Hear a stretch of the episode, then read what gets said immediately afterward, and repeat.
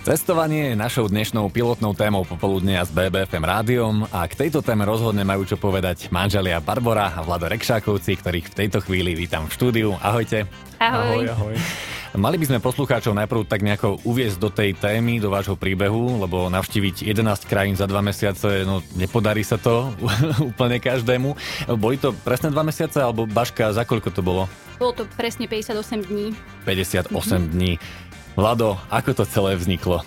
A ako to vzniklo? Tak mm, my máme radi cestovanie, cestovali sme viac menej uh, od nejakých tých tínedžerských rokov, kedy sme obidvaja navštevovali folklórny súbor, tak nám to tak prirástlo k srdcu a toto konkrétne vzniklo tak, že potrebovali sme na chvíľku niekam vypadnúť a, a zobrali sme si v práci voľno, teda Baška mm, také uh, iné voľno, hej, dala výpoveď a chceli sme chceli sme vypadnúť e, nejakej do trošku aj možno exotiky a, a tak sme sa rozhodli, že cestovali sme najprv v malom aute, v Mini, kde sme teda prespávali v ňom, už nám to bolo trošku malé, tak sme sa rozhodli, že chceme trošku väčšie auto. Podarilo sa nám kúpiť dodávku, prerobili sme si ju na takú obytnú verziu a aj vy, vyrazili sme na cesty. Baška, to bola asi jedna z najkrajších výpovedí, ako si človek môže predstaviť. Áno, určite. A uh, takto, dodávka, na tom ste sa zhodli, že pôjdete do toho s tým, že na pár metroch štvorcových precestujete taký čas?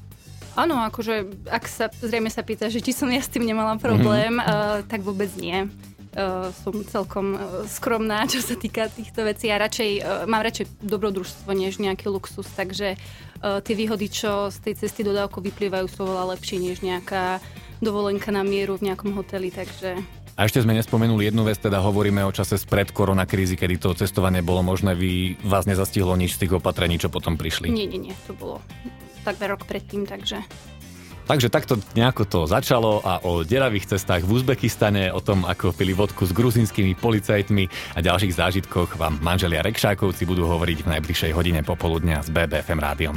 Najaktuálnejšie správy z Banskej Bystrice, k tomu najrýchlejší dopravný servis z regiónu, Bystrický šport či počasie, to je vaše BBFM rádio. Barborka a Vlado Rekšákovci sú mojimi hostiami v štúdiu BBFM Rádia. Už sme si povedali, ako a na akom prostriedku ste sa rozhodli vydať sa za cestovateľskými zážitkami. Poďme si teda priblížiť tú cestu. Vlado, ty ako šofér to vieš asi najlepšie, takže odkiaľ a kade viedla? Uh, viedla v podstate na juh najprv, teda z Bystrice sme sa vybrali smerom na juh, išli sme cez Maďarsko, uh, cez uh, Srbsko, cez Bulharsko do Turecka tam sme sa vlastne trošku zdržali, pozreli sme si Turecko, aj sme sa trošku okúpali v mori, lebo teda začali sme... Trošku zdržali znamená? No, približne 2 týždne, 2,5. Uh, tak, ne, tak, taká dovolenka.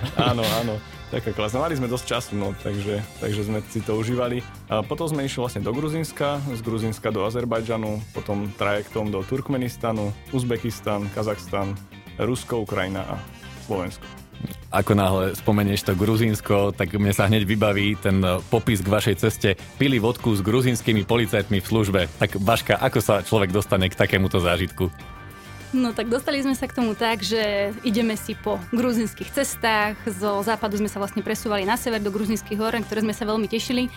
A zrazu za nami policajné auto, ktoré pustilo majáky, išlo okolo nás, prúser na svete. Hej, už sme sa zlakli, čo sme spravili.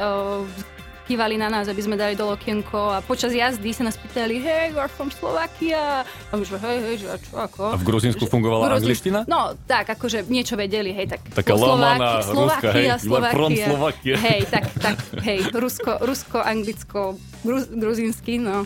Pochopili sme, čo sa pýtali, proste zaujímali sa, že odkiaľ sme, či zo Slovenska, my že hej, že zo Slovenska, áno, a oni, že super, super, great odišli za nás, my ideme ďalej, že v pohode.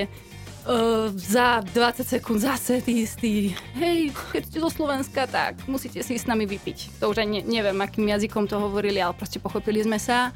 A my, že hej, tak to za bieleho dňa, že vy ste za, vy šoferujete, my šoferujeme, že to sa asi úplne nepatrí. Nie? A oni, že my sme policia, to je v pohode, poďte s nami. Tak my, že dobre, však nejaký zážitok, nie do zásoby, to sa hodí. Tak sme išli s nimi, uh, oni stihli vlastne ísť do obchodu, nakúpili tam nejakú vodečku, niečo na, na zub a povedali nám, že nám ukážu, krásne miesto, kde si spolu teda môžeme trošku pokecať a vypiť. No tak išli sme s nimi asi pol hodinu krkahajmi za, do, proste, za nejakú dedinu do prírody. Už sme sa teda báli, že čo teda obzvlášť To by som mal rešpekt, že čo to Už bude. mi nebolo všetko jedno, lebo boli to takí, no traja chlapi celkom, celkom korby stavaní a teda už, už, hej, už v tej dobe celkom podgorážení. Tak sme mali trošku bobky, ale nakoniec nám ukázali fakt krásne miesto v takej peknej lagúnke pri, e, pri rieke, kde sme sa teda rozložili, niečo sme si opiekli, bol tam rybár, ktorému hneď rybu zhabali, tu sme si opiekli, e, vypili sme si teda samozrejme trošku z mierou, hej, aby sme ich tam neurazili, dokonca nám aj zaspievali, jeden tam bol taký nejaký operný speváčik, potom došli ešte aj ich kolegovia, tam nás pozvali na svadbu zase ďalšieho kolegu, ktorý tam Dokonca. nebol.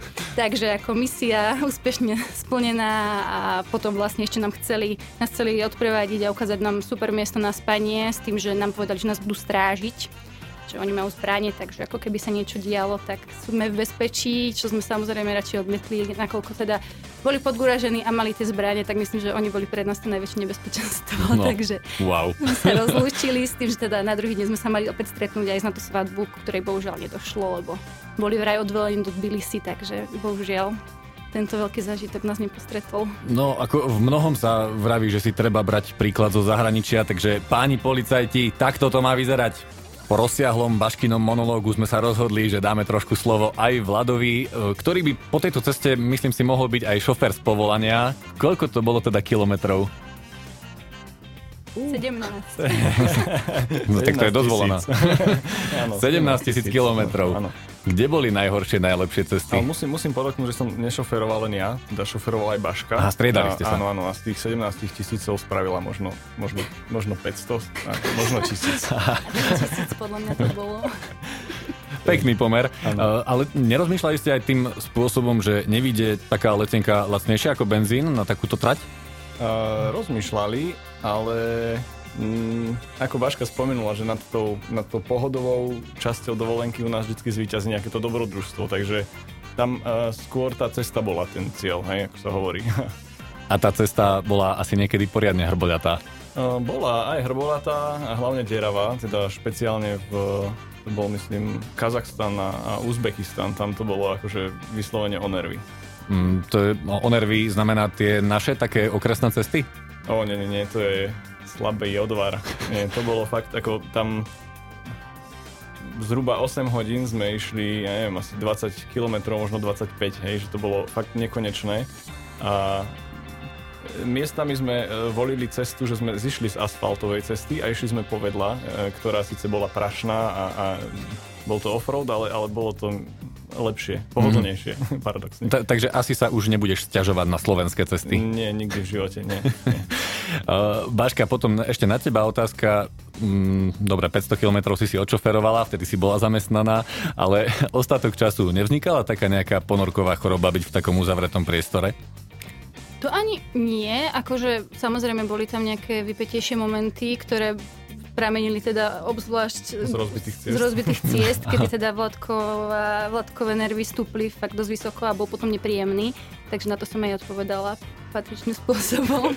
Ale ako čo sa týka toho uzavretého priestoru, že by to na nás nejakým spôsobom vplývalo ponorkovo, tak to vôbec nie. A jediný dopravný prostriedok iný ako dodávka bol počas plavby Kaspickým morom? Áno, áno.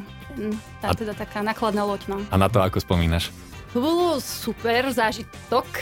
Dobrý zážitok. Bolo to, akože nebolo to nejaká hrôza, čo sa týka nejakého servisu, alebo tak, mali sme proste vlastnú kajutu s e, kúpeľňou, to bolo super, čo by človek možno nepovedal na takú e, Nákladný trajekt nákladný trajekt, hej. hej, ne, nebola to samozrejme nejaká uh, výletná loď po stredozemnom mori.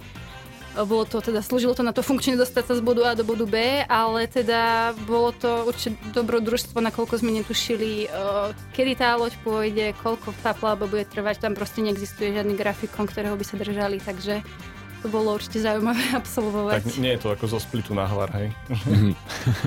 No, Nespýtal som sa inak ešte na jednu vec, Vlado. Mm, Sťažujeme sa nielen na cesty, ale aj na ceny benzínu. A ty si tie ceny benzínu asi zažil rôzne. Áno, rôzne.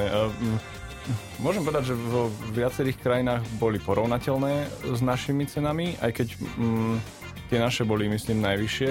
Teraz som si neistý, koľko bolo v Srbsku, ale e, zhruba také najvyššie boli u nás. čo ma prekvapilo, na Ukrajine neboli až také nízke ceny, aké by som možno čakal. A, a naopak ma veľmi prekvapilo, že v Turkmenistane to boli, to boli centy. To znamená? Uh, 100 litrov sme natankovali za 7 dolárov, myslím. A to ste nabalili, hádam, aj domov? Áno, áno, áno. Dali sme to až po hrdlo, ako sa hovorí. A, a práve vtedy, po tomto natankovaní, nám vlastne sa pokazila, pokazilo sa nám palivové čerpadlo, čo bola jedna z mála porúch, ale veľmi vtipná v tom momente, pretože k prístup k tomuto čerpadlu je z vrchu nádrže, to znamená, že celá musí ísť dole. Takže sme museli všetkých 100 litrov vyčerpať. Samozrejme to ako bolo to za cenu vody, mohli sme to pustiť do kanála, ale to nám srdce nedalo, takže 100 litrov bolo treba niekde vyčerpať, dať dole nádrž, pozrieť sa na čerpadlo a tak ďalej. Takže bolo, to bolo celkom Ne. Takže aj toto si zažili Rekšákovci, ktorí sú mojimi dnešnými hostiami v BBFM rádiu. BBFM naše Bystrické rádio. Barbara a Vlado Rekšákovci mi robia spoločnosť dnes v štúdiu BBFM rádia. Počuli sme už o gruzinských policajtoch, počuli sme o plavbe Kaspickým morom. Čo boli ale pre vás také najzaujímavejšie body tej cesty? Dáma má prednosť samozrejme. No tak pre mňa, e, okrem teda tej, tej plavby, to bolo fakt dosť dobrodružstvo, tak uh, veľkým zážitkom bola noc pri uh, kráteri uh, v Turkmenistane, kráter Darvaza, ktorý sa hovorí takisto brána do pekla, z toho dôvodu, že ide o teda obrovskú dieru, v ktorej plápola oheň. Uh-huh. A vlastne vzniklo to uh, tak, že 70. rokov robili uh, Rusi prieskum uh, ložísk zemného plynu a proste nejaká nehoda sa tam stala, vyhlbil sa tam kráter, z ktorého začal unikať plyn a oni to zapálili s tým, že dúfali, že ten plyn raz vysyčí, no a syčí to tam doteraz. Aha, hej, takže... Vyriešia to tým. Áno. Takže je to obrovský uh, ťahač pre turistov vlastne v Turkmenistane, kde teda toho zase až tak veľa nie je, takže tohto hľadiska je to. No a to je bezpečné akože pre turistov? Je to v pohode, hej, je tam zabradlie, ktoré teda hlása to, že teda človek by nemal sa nejak približovať, ale myslím, že to nikomu ani nenapadne, tak je tam oheň, je tam od sála odtiaľ dosť veľké teplo, takže akože nikoho by snad nenapadlo sa nejak tam približovať. Vlado, pre teba tiež tento kráter? Uh, určite kráter bol veľmi dobrý, dobrý zážitok, taký nevšedný, uh, ale pre mňa väčší, krá, väčší, väčší kráter, väčší zážitok bol, uh, uh, bolo prechádzať sa po dne vlastne vyschnutého Aralského mora. To bolo také, uh, pre mňa taký silný zážitok aj s nejakým takým posolstvom environmentálnym trošku na zamyslenie, uh, pretože nám od, od uh, od bodu, kde kedysi býval, býval eh, v Mojnaku prístav a, a rozkvítal tento prístav, lebo ten rybolov tam bol vo veľkom, až po bod, kedy sme prvýkrát uvideli more a, a teda vstúpili do ňoho, nedalo sa tam kúpať, čo teda bol náš prvotný, prvotná myšlienka, ale nedalo sa to. Tak eh, toto nám trvalo zhruba celý deň sa tam dostať a, a, a teda tak sme prišli na to, že obrovské množstvo vody stadiaľ už uniklo, teda vyschlo. No myslím, že ste veľkou inšpiráciou a o tom, či bola tá cesta aj náročná a o tom, akú Slováci majú výhodu vďaka vízam, o tom si povieme už o chvíľu. Počúvate BBFM. Ako som už naznačil, s Vladom a Baškou Rekšákovcami si povieme niečo aj k tomu, koľko ich dvojmesačná cesta vyšla. Vlado, tak nakoľko bola tá cesta náročná finančne? No, túto treba rozdeliť na, na prípravy a teda tie obniesli väčšie financie vzhľadom k tomu, že sme potrebovali si zaobstarať auto, prerobiť ho a tak ďalej. A potom samotná cesta, hej, teda. Mm-hmm. Um, no aut, na auto sme si museli požičať. splácame doteraz, ešte dlho budeme, takže, takže to je samostatná kapitola. A, a tá cesta samotná, tá, myslím, že sme to tak počítali okolo do 4 tisíc nejak nás vyšla. Takže takú nejakú sumu, keď niekto rozmýšľa, či sa vydať na takú cestu, mm, dá sa to v rámci týchto 4-5 tisíc? Určite, a myslím si, že aj menej. My sme sa nejak extra nekrotili, mm-hmm. a mhm. teda naštevovali sme veľa pamiatok, platili rôzne vstupy a, a teda tým, že sme išli vlastným autom, tak pohonné hmoty zožrali dosť veľa rôzne poplatky za vstupy do rôznych krajín, víza, hej, ako všetko je v tom. Nie, nebola to vyslovene len cesta, ale teda všetky možné poplatky. No ale určite tá cena stojí za to, čo ste zažili a akých ľudí ste stretli, tak možno akí, akí ľudia boli uh, k vám v tých najvzdialenejších krajinách? Um, všetci veľmi milí. Uh, nemali sme žiadnu negatívnu skúsenosť, musím povedať. Veľmi nás prekvapili Turci, a teda nie len v Turecku, ale aj, aj počas ciest, keď sme ich stretávali. Boli veľmi nápomocní, veľmi milí. Um, na druhej strane, keď sme im povedali, že ďakujeme, neprosíme si, tak pochopili to, hej. Gruzinci tiež boli veľmi milí, ale tí už menej chápali, keď sme teda vyslovene nepotrebovali alebo nechceli. Tam sa má súhlasiť. Áno, áno, tam sa proste súhlasí a ty si tu, ty si kamoš, rodina, ty musíme ti pomôcť, takže hej, tí boli menej odbytní.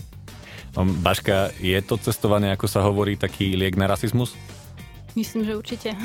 Ale tak hlavne myslím si, že človek, čo sa vydá na takúto cestu, tak asi ani hej, není rasista, takže snáď aspoň ak si ľudia možno skôr, čo by sa nevydali na túto cestu, zoberú niečo, možno z týchto našich rozprávaní, tak to by možno mohlo byť cestou, ako, ako je to liek proti rasizmu, ale hej, ako fakt, ako Vladko povedal, tak s nikým sme tam nemali žiadny problém a môžeme asi tvrdiť, že čím človek ide viac na východ, tak tým sú ľudia ochotnejšie privetivejší.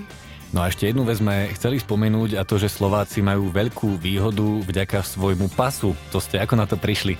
To sme vyčítali niekde v nejakom článku, že teda Slováci majú 10 najsilnejší pás na svete, čo znamená, že môžu navštíviť nejak takmer 180 krajín bez, bez víz. Takže... A závideli vám ho v cudzine? Závideli, áno. Zvlášť, no my sme prichádzali veľa do kontaktu s Rusmi počas našich ciest, lebo teda uh, väčšina krajín, ktoré sme navštívili, tak boli teda postsovietských, takže tam bolo veľa, veľa návštevníkov Rusov a tí teda nám skutočne závideli, že, teda, že sme z Európy a že môžeme cestovať v pohode po Európe alebo do Ameriky, lebo oni teda majú veľký problém. Napríklad sme sa stretli s dvomi mladými kočkami v, v Gruzinsku, ktoré majú strašný sen ísť do Nemecka a proste už dvakrát im zametli víza, lebo sa boja, že tam, že tam ostanú. No a aké ciele ešte majú rekšákovci, tak to vám povedia v poslednom vstupe. BBFM s Rekšákovcami sa na záver ešte pozrieme trochu dopredu. Keď toto všetko prehrmí, plánujete znovu sa vydať na nejakú cestu Baška? Áno, určite. Veľmi sa na to tešíme, eh, ale na takúto dlhú cestu asi teraz ešte v najbližšom nejakom roku alebo dvoch sa nevydáme, lebo lebo sme uh, veľmi spokojní v práci obaja. Mm-hmm. Takže nechceme to riskovať, ale teda neskôr snáď uh, takým našim veľkým snom ísť do Ameriky severnej, tak to snad sa nám podarí aj nejak na dlhšie sa otrhnúť. Vlado, tvoje destinácie je vysnívané? Moje destinácie sú podobné, rovnaké, len trošku možno mňa lákajú také survival dovolenky, také vyslovene, kde človek bož, bojuje trošku o prežitie, čiže mňa veľmi lákajú uh, zimné destinácie, či už sever, alebo potom možno ešte zamrznutý Bajkal. Na záver, hm, Hamlet byť či nebyť, cestovať či necestovať? Určite cestovať. Cestovať, poznávať. No ja verím, že tento rozhovor mnohých inšpiroval, mnohých navnadil a ponúkol možno aj trochu iný pohľad na svet. Vlado a Barborka Rekšakovci boli, mi, boli mojimi hostiami. Ďakujem vám veľmi pekne. Aj my ďakujeme. Aj my ďakujeme.